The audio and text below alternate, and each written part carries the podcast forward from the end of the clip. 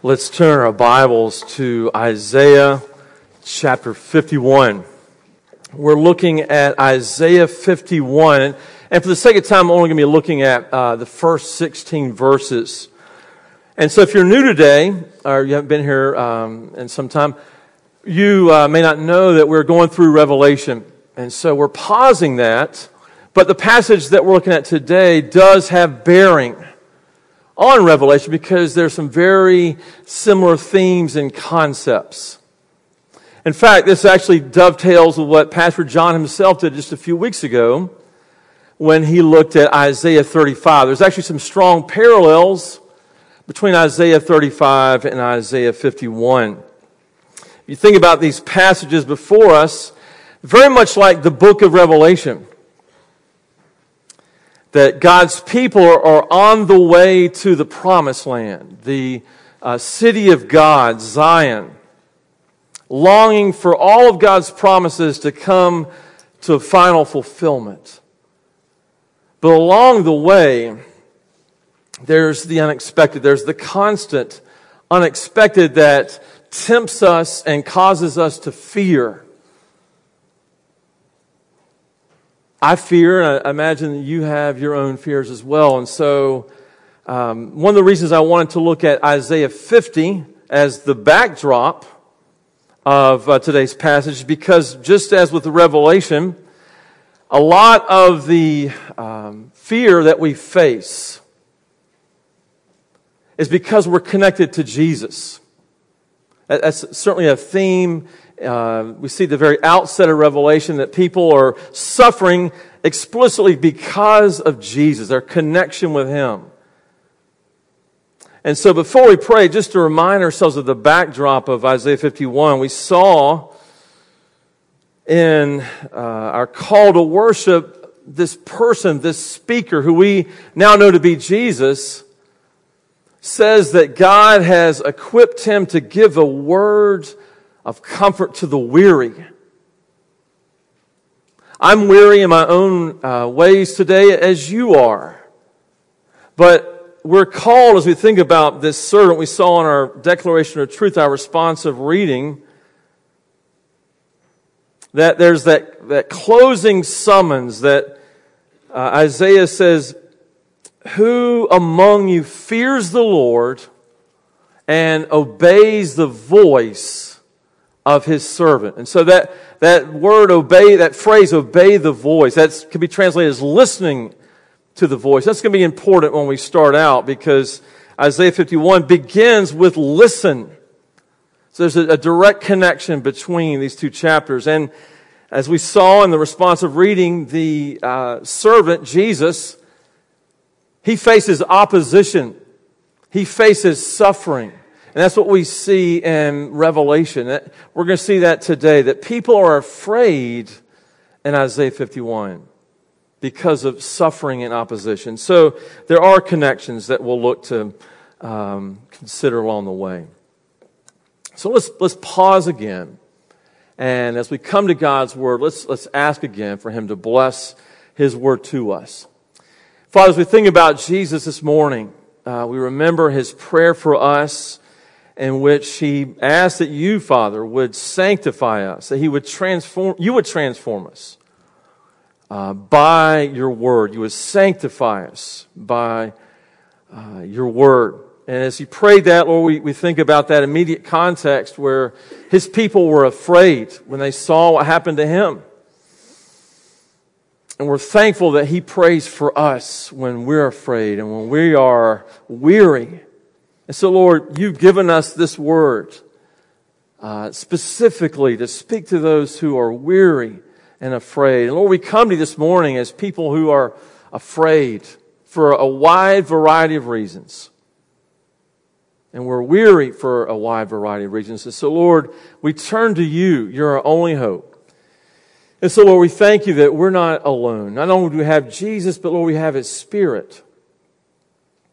And so we need Him, Lord, to meet us in your word, to help us to understand it, to believe it, and to listen to obey the voice of your servant Jesus. So, Lord, help me in my weakness. Lord, meet us in our weaknesses. And uh, Lord, we look to you to do good things in our midst today for your glory. And we pray this, Lord, in Jesus' name. Amen. Uh, one of the great joys of my calling here at Chestnut Mountain is I, I love hearing people's backstories. Not only in, in terms of how you came to know the Lord, but I love hearing how did the Lord bring you to our area. Certainly many of you here in our, our church family have grown up in Georgia. Maybe not in Hall County, but in various uh, parts of the state. Um, I've been here since 2005, and I do have family roots in Georgia, but I didn't come to Georgia for the first time until 1982. And this was a, a great uh, day in my life. Our teacher, our sixth grade teacher, small Christian school, uh, he announced that he was wanting to uh, put together a guys trip. He wanted to take the guys in our class to a Braves game. And, uh, you know, this is years and years ago, 1982. And so um, we set off. It was going to be a noon game. It was going to be the game of the week. It was going to be televised. And so we were thrilled. No one in our class had ever been to Atlanta. We'd never been to Georgia. And we were looking forward to this great day. So we were about two hours away and we met early at our school. And when we got there, we were all excited and we were getting ready to board the van. And in the midst of all of our excitement and joy, our teacher said, all right, listen up. And so we knew that when we heard those words, he wasn't just calling us to hear sound, the sounds of his, the sound of his voice and his words. He was calling us to listen obediently. We were entrusted to his care and uh, our parents did that and we were called when he would say, listen up. That was our time to be quiet and to listen to him as we embark on this, this great trip of great joy set out in front of us. And so the day did not begin well when not long after we left, the cloudy skies opened up on us and, um, we, as we got to Atlanta, it was, it was pouring. And for more than two hours, close to three, we sat through a rain delay. And as a result of that delay, of course, we were there at the park uh, much later. We were determined to sit through the whole game, and so we had a late supper. But on the way home, uh, the van that we were in began to smoke. Big billowing uh, cloud of smoke came out from the front, and so you know, remember back in 1982 that we didn't have cell phones. We didn't have a phone with us at all. And the exits we passed, there weren't that many options. It was a dark highway at that point on I-85. And so, uh, suddenly we were faced with the unexpected. And, uh, our, I don't remember all the details now, but I do know our teacher had to walk and leave us behind. He had to walk to make a phone call off one of the local exits. And it took a while. Of course, we locked the van, but it took a long time. So uh, the van had to be towed. We were eventually taken all, I think eight or nine of us, we were all bunched up in, in the tow truck. We were taken to the nearest rest stop where we had to wait on our parents. And so there, in that rest stop, there was no one else around. Middle of the night. And yeah, there were, there were street lamps, but they were very it was a very dimly lit parking lot. So a lot of uncertainty and, and a lot of fear. And so throughout that whole ordeal and waiting, we would hear, all right, listen up. And so in the, in the middle of all of our fear and anxiety, we were, that our, our thoughts were cut through by His voice saying, listen to me, trust me. We're going to get through this.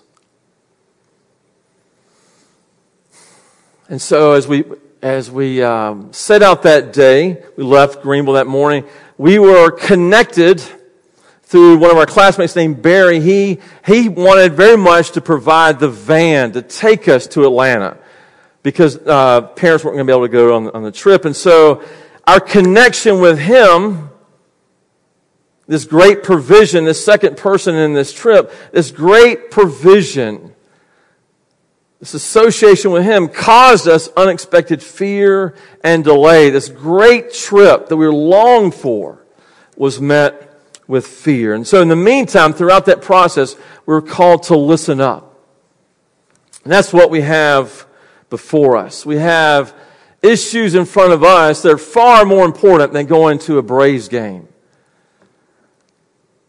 We have eternal realities before us. As we think about these things before us, we are faced daily, hourly in some cases, of, of things that threaten us, that frighten us, that, that tempt us to drown out that voice that says, listen to me, listen up.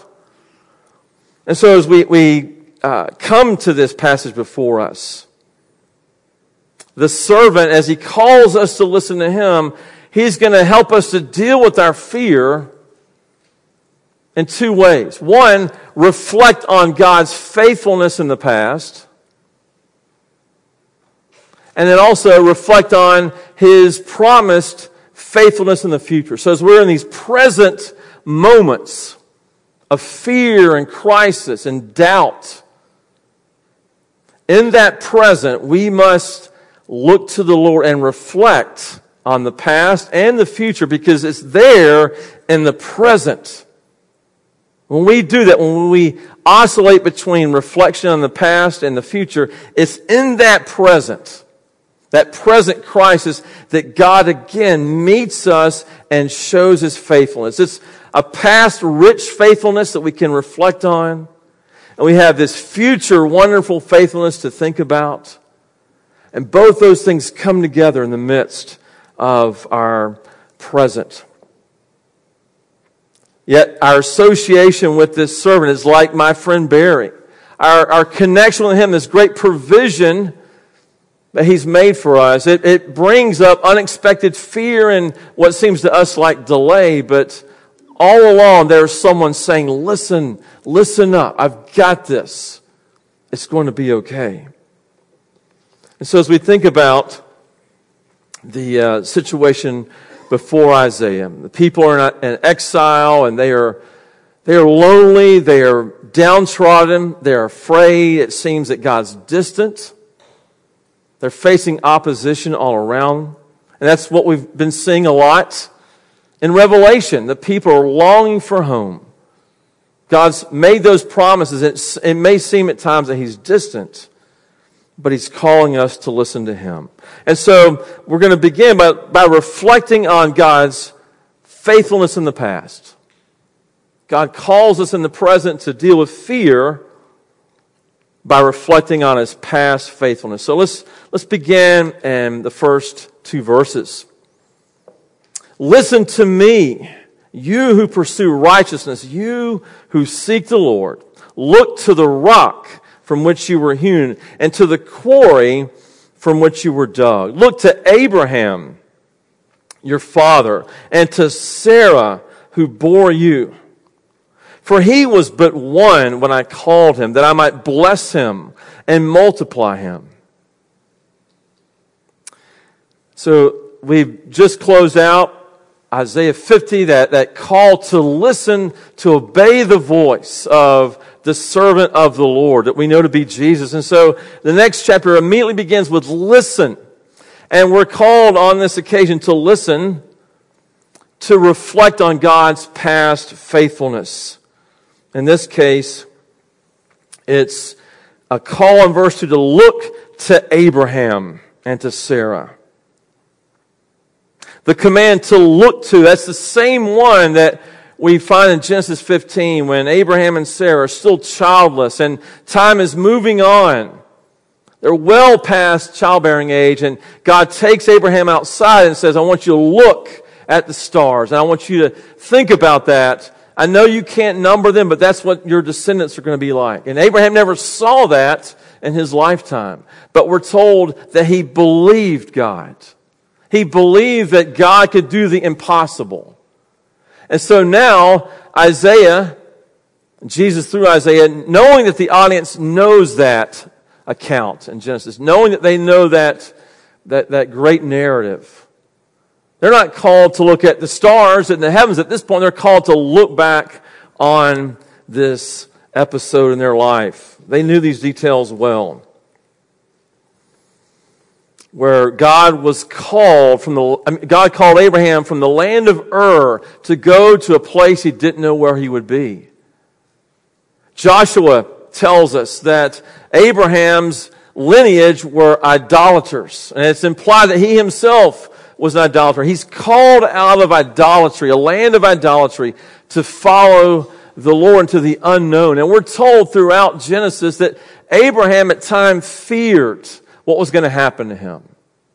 We see that particularly when they would go into new areas. And you remember how he was so concerned for self-preservation, he was willing to put Sarah's life at risk to save his own life because he was afraid he would die at their hands.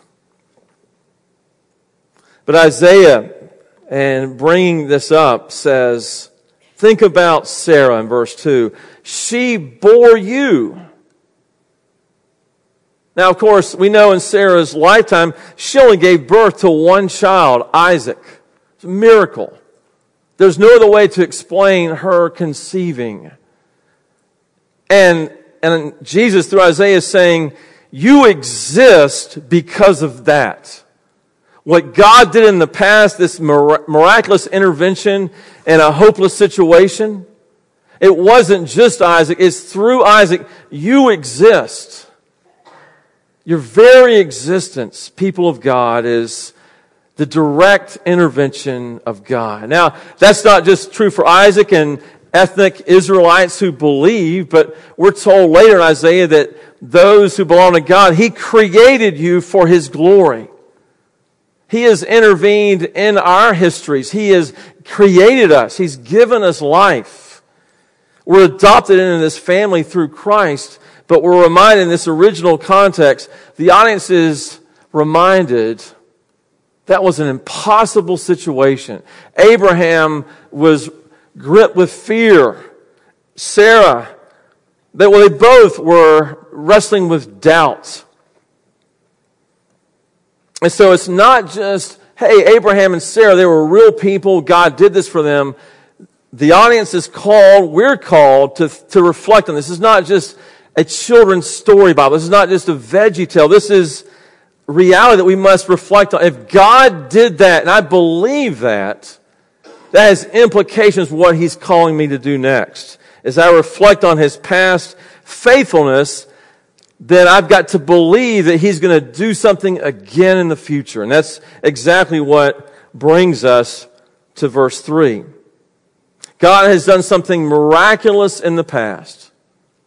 Their very existence depends on this. And in verse 3, notice that word for. That, that word for is a hinge word that says, okay, in light of Sarah and Abraham, if you believe that, for, he says, for the Lord comforts Zion.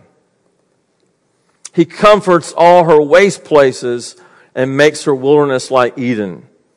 Her desert like the garden of the Lord. Joy and gladness will be found in her thanksgiving, and the voice of song. Now, we've, we've seen in Revelation and even here in Isaiah 51 that the focus is on uh, God speaking to the people together. This is a corporate concern. But also, as we think about the situation, notice the very fact that Abraham and Sarah are mentioned reminds us that God is concerned about individuals that make up his people. And so there's, there's both here. There's that concern for the individual person that's struggling with fear and doubt. But then there's the concern for the people. Uh, Zion, we'll see later, is not just a place, it can also be a people. But when we reflect on God's faithfulness in the past um, to individuals, that's, that's helpful for us because we can encourage each other as that corporate people. Cameron Cole. He's a Reformed Anglican, uh, lives in Birmingham, probably about Travis's age. And um, he wrote a, a, very helpful article about this, this issue about reflecting on Abraham and Sarah in Isaiah 51. And he referenced a, uh, a tragedy in his life where he and his wife lost a young son. And many of you can relate to that, that deep, devastating pain of losing a child. And, and, in the midst of trying to make sense of all that, they, they came to this passage, and while they didn't know what God was doing, they had to come back and believe, okay, God met them in the midst of uncertainty. He met them in the midst of, midst of their inconsistencies and fear. And so Cameron and his wife drew um, comfort and encouragement. They didn't have all the answers in going forward, but they knew that God was faithful in unexpected ways. And Isaiah brings this up as to reflect on a situation that took a long time that seemed impossible, that seemed hopeless in the life of Abraham and Sarah, because this is what it's going to be like on the way to the ultimate Zion. Because at the, the time when the audience heard this, there seemed like no hope to ultimately reach this new Eden, this new Garden of Eden. But the longing of every heart would resonate in verse 3 this, this desire for joy and gladness. Now, of course, Isaiah reminds us that that's ultimately bound up in God. That's, that, that can't be isolated from Him in the, in the ultimate sense because He says that joy and gladness in verse 3 are connected with thanksgiving. God is being thanked. The song in view here is given to Him. In the, in the midst of this, this situation that they were facing in exile, in our context now is we're like the people in Revelation, waiting for God to, to bring it all to completion. It seems that everywhere we look, there's nothing but wasteland and desolation and no hope. Over in um, the Middle East, in Iraq, there's a, um, it's thought that in southern Iraq, this is where the Garden of Eden once was. Now, I'm not concerned about, you know, whether or not we can prove that or not. But uh, the, the reason that is brought up in recent years is because the great irony is in that region where it's thought that perhaps the Garden of Eden was, it is now utter desolate wasteland. For centuries, that area was well watered by tributaries and streams that came from the Tigris River. And, and so this particular area that I'm thinking of now is, it was uh, lush and prosperous for a long time. And so livestock uh, flourished there, uh, fishing industry flourished there. But over the last three years, there's been this massive drought. And the water that came into that area was from an overflow of rainfall into the Tigris has dried up. And so the lake that was once this prosperous area for the fishing industry is now just muddy puddles. Much of the livestock has died off or it's had, they've been sold to make ends meet. Many of the little community there have moved on because there was no hope in that area. And so, um, one, this was last fall, one of the families that remain the husband said, We have been protesting to our government for more than two years, and no one is listening. We are at a loss as to where to go. Our lives are over. And if you look at, at the photos of the area, it is dry, baked clay where, where life once was, and deep cracks and crevices in that area where there once was life. And that's what's going on here is the people think about the Zion that they knew, the earthly city of Jerusalem. That's what was left after it was razed and, and the people were exiled. Now, we're not facing that in a physical, geographic sense today, but if we look at the world around us and we wonder what do we face as God's people? Sometimes it seems that we are like this, this, um, this former fisherman in this area that we're protesting. But no one seems to be listening. And, and certainly brothers and sisters of ours in Christ around the world can, can say that uh, more definitively than we can today. But perhaps it's something um, yeah, more specific that we'll look at later in your lives as individuals. But this is what the, the audience is dealing with. And God knows that his people deal with situations of fear and uncertainty and where he seems distant. Sarah tells Abraham, the Lord has kept me from conceiving, and so therefore we're going to go with Hagar. Because God seemed distant, they took the situation to their own hands. And so we're reminded through the servant here that don't do that. Remember, God's ways are sure. They may take a long time and they may seem utterly hopeless, but that's where God thrives to show himself. So, as the people are continue to, are continually called to reflect on the past as they think about the future and dealing with their uh, present fears. In verse 4, it says, Give attention to me, my people, and give ear to me, my nation. And that reminds us of, the, of that great promise that God made to Abraham. I'm going to make of you, this aged couple, a great nation.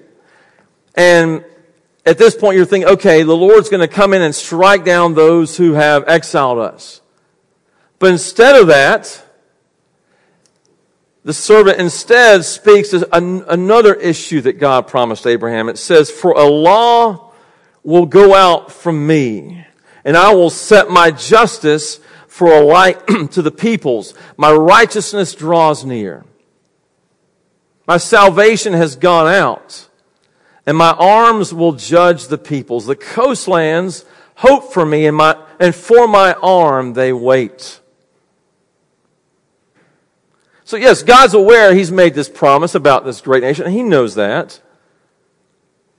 But we're reminded by, by these statements here and, and elsewhere in Isaiah that when God called Abraham to leave that place of idolatry, it wasn't just to, to watch over one people group on a, another part of the world. That God's plans from the very beginning have been global. And so at that, that call, that moment when he was called to leave, he said, through, I'm going to bless you, but through you, I'm going to bless the nations, the world. That comes up throughout um, God's dealing with the patriarchs and matriarchs in Genesis.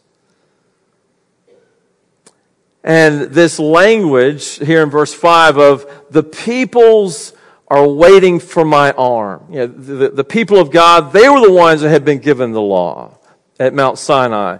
And on that occasion, they arrived at Mount Sinai because this arm of the Lord had intervened. The first time we read about the arm of the Lord is when Moses is called at that, that moment of the burning bush.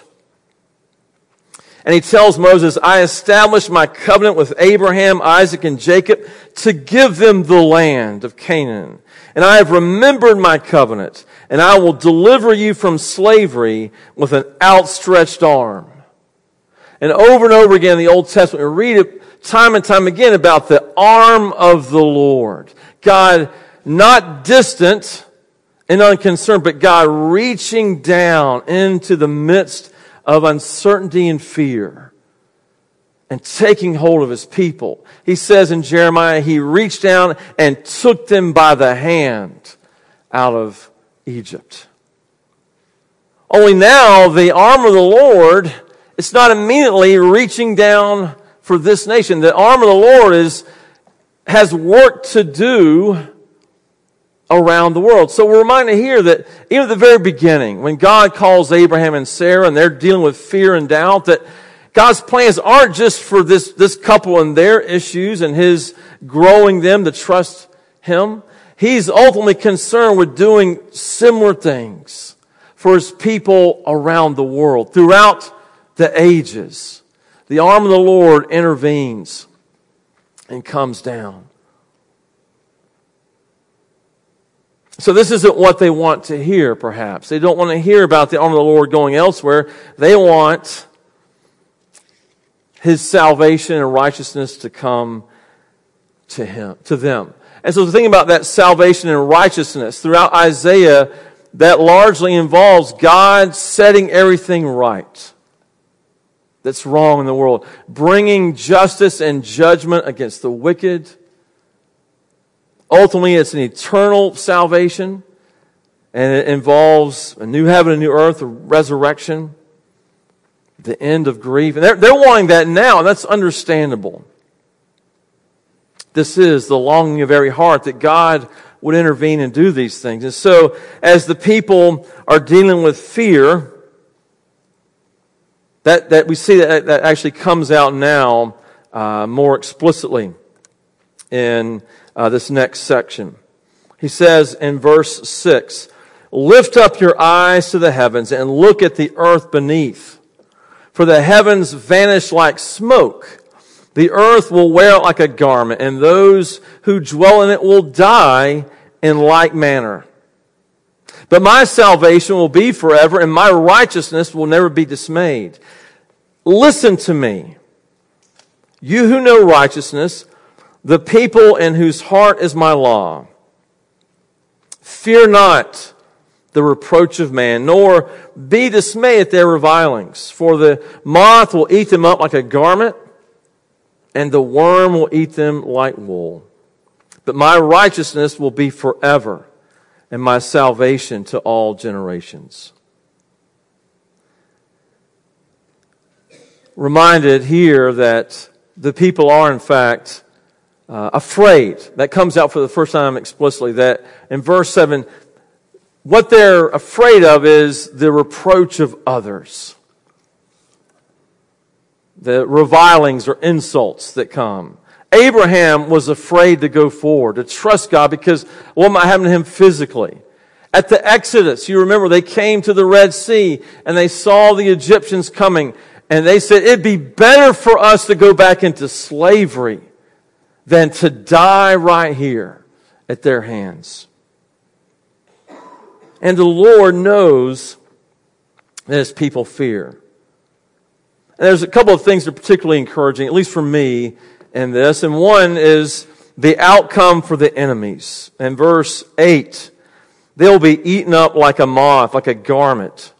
That's exactly what is said in chapter 50 about the enemies of that servant. The servant who never did anything wrong, who is declared not guilty because he was in fact not guilty. He followed the Lord faithfully. He still faced opposition, but he says, I take comfort in the fact my enemies will be made like this, these garments. They'll be destroyed like moths. And so his enemies, our enemies, face the same end. What he went through, we go through. It may be different circumstances, but he knows, the writer of Hebrews tells us, what it's like to be tested and tempted. He knows what it's like to suffer. And therefore, he's able to help us when we face these times of fear. But most encouraging to me is what he says in verse 7 the people in whose heart is my law. Going back to Deuteronomy, Moses tells the Israelites several points. The things that I teach you today, the commandments I give you today, should be on your heart. This concern to internalize God's word. The, the, uh, the idea of God's word transforming the human heart. The human heart, we're told throughout Scripture, is, is desperately evil. Desperately needs God to intervene and transform it. And when we think about this idea of the heart having God's law, we typically think about Jeremiah 31 when he talks about the new covenant. When Jesus uh, institutes the Lord's Supper, he talks about the new covenant. He's talking about Jeremiah 31. And Jeremiah 31 says that I'm going to put my law in their hearts and minds. I'm going to give them a new heart. And so I say all that to say is that the people that have a transformed heart, they still struggle with fear on this side of eternity. Notice that. people who have been transformed from the inside, they still fear. To have God's law in our heart means things from Deuteronomy. Over and over again in Deuteronomy, people are, are told, don't fear humans and what they can do to you. Instead, fear the Lord. Isaiah knows that. We see early on in Isaiah, as the Assyrians are coming to take down Jerusalem for their idolatry, Isaiah himself, the Lord says, don't fear what they fear. Instead, let the Lord be your fear. Even a prophet inspired by the Holy Spirit wrestled with that. And so we're reminded today that this is, even for the people of God, with transformed hearts, this is our experience as well. And so the Lord knows that. And so in dealing with our fear in the present, He directs us to His future faithfulness. We've thought about His past faithfulness to Abraham and Sarah, and now we're, we're called to really reflect on the future faithfulness, what He will do to the wicked,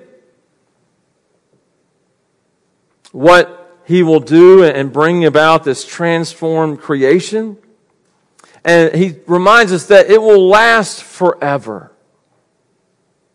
Our opponents will perish. The cosmos will be transformed. But God's pledge to his people is forever. So as Isaiah calls us to think about this. He reminds us again, this is a slow process. He says, Your enemies, the wicked, and verse 8, those that revile you, they're going to go the way of a garment being eaten by moths and worms. That's a slow process. You think about, um, you know, the, the, uh, the moth larva they love to seek out garments that have been hidden away in, in dark places. Places, ironically, they're, they're, they're intended to preserve and protect something valuable. But when we think about garments that are made, particularly out of fur or wool or silk, things that come from animals, that there's a protein there that the, um, the moth caterpillars like to eat. And they can go unnoticed because they're in these places that are forgotten about, that are in the dark. And Isaiah reminds us that's what's going to be like for them. They are doing everything in their lives to protect themselves, preserve themselves, but steadily God is bringing them to an end. He will be faithful. So as we think about uh, the situation here, this idea of reproach. We, we thought about that a lot in Revelation. The, the culture opposing God's people. And Pastor John has reminded us throughout that series just our ongoing cultural um, crisis, disagreements, particularly on issues of sexuality. And, and to be sure, at times when we read articles, we hear things about that, there's a fatigue that builds in after a while. Because it seems like that's all we hear about today on all sides of the issue.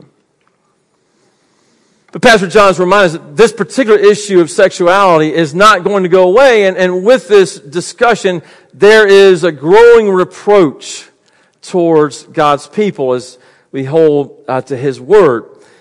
Last uh, November, uh, there was an article in World Magazine, it's a Christian magazine out of Charlotte, and the writer uh, pointed out that that month marked the 35th anniversary of an article that came out uh, 1987 by Marshall Kirk and Hunter Madsen called The Overhauling of Straight America. Basically, thinking in the late 80s, here's a strategy for how we can get this to be accepted, this behavior, this lifestyle, to be accepted as normal, an alternative. And so one of the strategies that's raised is to make the victimizers look bad. Uh, explicitly, they say, at a later stage of the media campaign for gay rights, long after gay ads have, been, have become commonplace, it will be time to get tough with remaining opponents. To be blunt, they write, they must be vilified. We intend to make the anti gays look so nasty that average Americans will want to dissociate themselves from such types.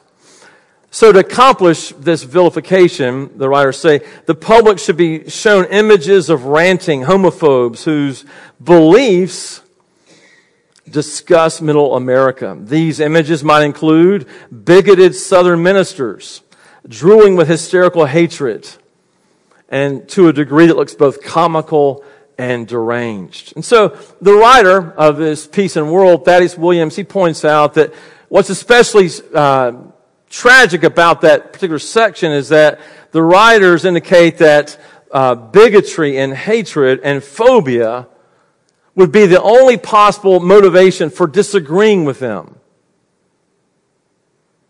And yes, while that disagreement certainly remains, uh, we're called in Scripture to speak the truth in love. We're not speaking these things out of bigotry or hatred or phobia. So we're, we're seeing this, it's in the news more and more each week. But in the meantime, perhaps your, your fear, your phobia of human reproach or reviling is, is much more um, individual. And that's okay to wrestle with our individual concerns because, again, Isaiah, Abraham, and Sarah were reminded that God cares about our individual struggles. A book I would, I would highly commend to you on this is uh, written by a um, PCA counselor up in Philadelphia named Edward Welch. Edward Welch wrote a very helpful book called When People Are Big and God is Small. And Edward Welch, like me, is a people pleaser. And he grew up like I did, worried about what people thought. I had friends, he had friends, but still a lot of our behavior was driven by what others thought of us. And so in the opening chapter, he talks about how um, I'd always been self conscious, controlled by what my peers thought or might have thought. And he mentions uh, in his senior year, he was confronted with this in a, in a new uh, way the last day of his senior year. He was up for an award in particular school. He went to on this closing assembly, the juniors and seniors alone made up 2,000 students. And so he was a Christian at the time, but he was up for an academic award and he was praying he would not get the award. Because this was his thought process. He normally sat at the back of the auditorium to avoid you know, any kind of attention or limelight. And he began to think about the real possibility of winning this award and the, the possibility of tripping on his way up to the stage or walking funny or coming off uh, as, as some sort of nerd. Um, I didn't have to worry about academic awards. That wasn't the, that was the least of my concerns. Um, maybe yeah, you can relate more to him than I can on that. But as he prayed about this and he worried about what will the deserving candidates think of me,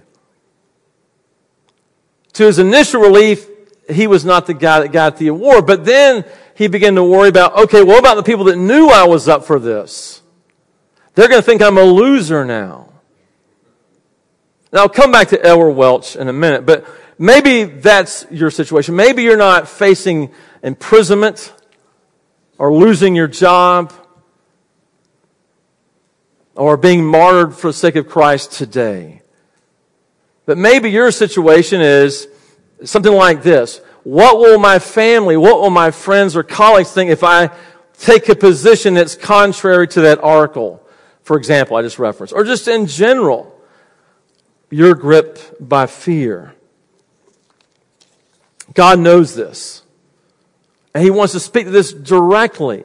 Those with transformed hearts. He says, Come and think about what I've done in the past, what I'm going to do in the future. I'm concerned about your present as well.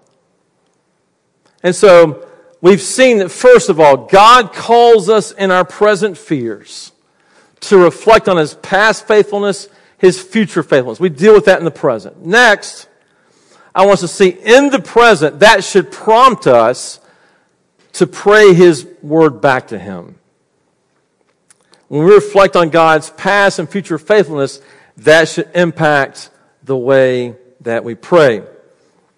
He says in verse 9, Awake, awake, put on strength, the arm of the Lord, awake, as in days of old, the generations of long ago. Was it not you who cut Rahab in pieces? Rahab here is a, uh, another word for Egypt. Who pierced the dragon? Was it not you who dried up the sea? The waters of the great deep, who made the depths of the sea a way for the redeemed to pass over.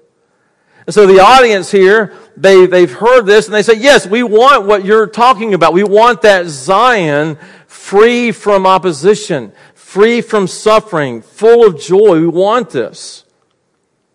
We want the arm of the Lord to come down again. This is a cry for deliverance. And so they, they're agreeing, yes, we believe that our existence is miraculous. We believe that we're descendants of Abraham and Sarah. We believe that God also miraculously intervened in the life of our ancestors in Egypt. And then they say in verse 11, and the ransom to the Lord shall return and come to Zion with singing. Everlasting joy shall be upon their heads. They shall obtain gladness and joy, and sorrow and sighing shall flee away. And this, this verse 11 is verbatim with a, a verse from Isaiah 35 that John looked at just a few weeks ago. And so they're, they're taking what they've heard recently, even. And they're saying, we want this to happen. What they're longing for here is what we're going to see at the end of Revelation. This new Jerusalem where there is no longer death or sorrow or pain. Right now, though, for many of us, it seems like this is, this is just unreachable. It seems like all we can think about right now is the, the now, the present fear, the present despondency. But it's going to be a complete reversal one day. If you watched the uh, um, Georgia Ohio State game recently, the Peach Bowl, if you're a Georgia fan, you were despondent much of that game. Yesterday, uh, Presbytery had me sit across from Dean Edson, and we were talking about, you know, on bowl games, you want your team to just come in and just blow them away because when it's a, a nail bite like that, it's almost a miserable experience. It's heart pounding, agonizing. But then you remember at the very end, suddenly, unexpectedly, triumph and victory out of nowhere. And, and Georgia fans were overwhelmed with a sense of joy that was sweeter and more precious than if it would have been a 70 to nothing blowout. That game brought greater joy even in the blowout, I would say, over TCU. That's what it's going to be like for us. The joy that God has promised us will be that much sweeter because He's brought us through the agonizing moments of pain and fear and doubt when He seems distant. But we're going to look and see that He has been with me all the way. And so he closes out by saying in verse 12, I, I am he who comforts you. Who are you that you are afraid of, of man who dies? Or the son of man who is made like grass and forgotten the Lord your maker who stretched out the heavens and laid the foundations of the earth. And you fear continually all the day because of the wrath of the oppressor when he sets himself to destroy. And where is the wrath of the oppressor? He who is bowed down shall speedily be released. He shall not die and go down to the pit, neither shall his bread be lacking. Edward Welch, as he reflected on that, that assembly, and he was confronted with the idol he had created in his heart of, of fearing what others thought versus fearing God. He says, the most radical treatment for the fear of man is the fear of the Lord, reflecting on who He is. God must be bigger to you than people are. This antidote takes years to grasp. In fact, it will take all of our lives. And that's exactly what we see here. We must trust, he says, that God and not the enemy is the Almighty. We may not see, we will not see all these things in our lifetime. Isaiah certainly died before all these things have come to bear. John Piper, one of my hearers, a very bold uh, witness for God's word. He himself admits to fearing what others have thought. And he, he says that verse 12 especially has helped him in dealing with his own fear of others. He says, people might barge into a meeting. Uh, we might say, who are you? Who do you think you are barging here, in here like that? He says, that's kind of what God is saying here. Who do you think you are to fear others? They're like blades of grass. But for us, maybe you're like me when uh, in our old neighborhood we had a common area behind our fence and for a period of time, the HOA had dropped the ball, and so no one was, was cutting the grass back in that area. My children at that point were very young. We had a swing set right next to the, the fence. So I thought about that grass, and I feared the grass because I knew if someone didn't cut it, that was an invitation to snakes and ticks and all these things. And so we can think about this, the collective around us and, and, and uh, forget our Maker.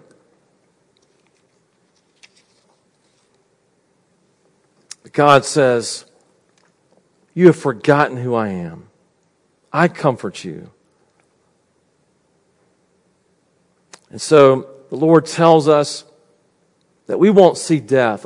He has already told us in chapter 26, ultimately, this is realized in the resurrection.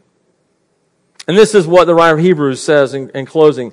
He says that Jesus, through death, destroyed the one who has the power of death, that is the devil, and delivered all those who, through fear of death, were subject to lifelong slavery. For surely he helps the offspring of Abraham. For because he himself suffered when he tempt, was tempted, he's able to help those who are being tempted. And he immediately says, therefore, consider Jesus that's what Isaiah is calling us to do here, to, to reflect on what God has done for us and meeting the offspring of Abraham in their fear. We're afraid of death. We're afraid of what others can do to us. And Jesus entered into our fear. He has defeated death. He has defeated enemies. And he says, as we are on our way to the promise, saying, keep your eye on me. Don't forget about me. And that's what we're called to do here before us, to reflect on our Maker has created us for himself. And he is supplying our bread as we follow him on the way to Zion. So let's, let's close now in prayer.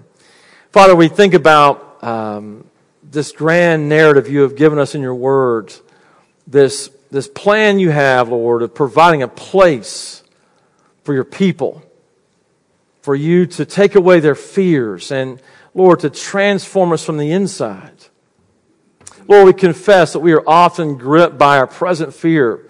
I can be that way. Many of us here are. And so, Lord, would your spirit move us to, to reflect on what you've done for us, not only in situations like Abraham and Sarah and the Exodus, but most importantly, what the servant has done for us in coming and taking on this opposition for us. Lord, help us in the midst of our, our grief and our struggles, individually and collectively. Keep us faithful to you, we pray. In Jesus' name, amen.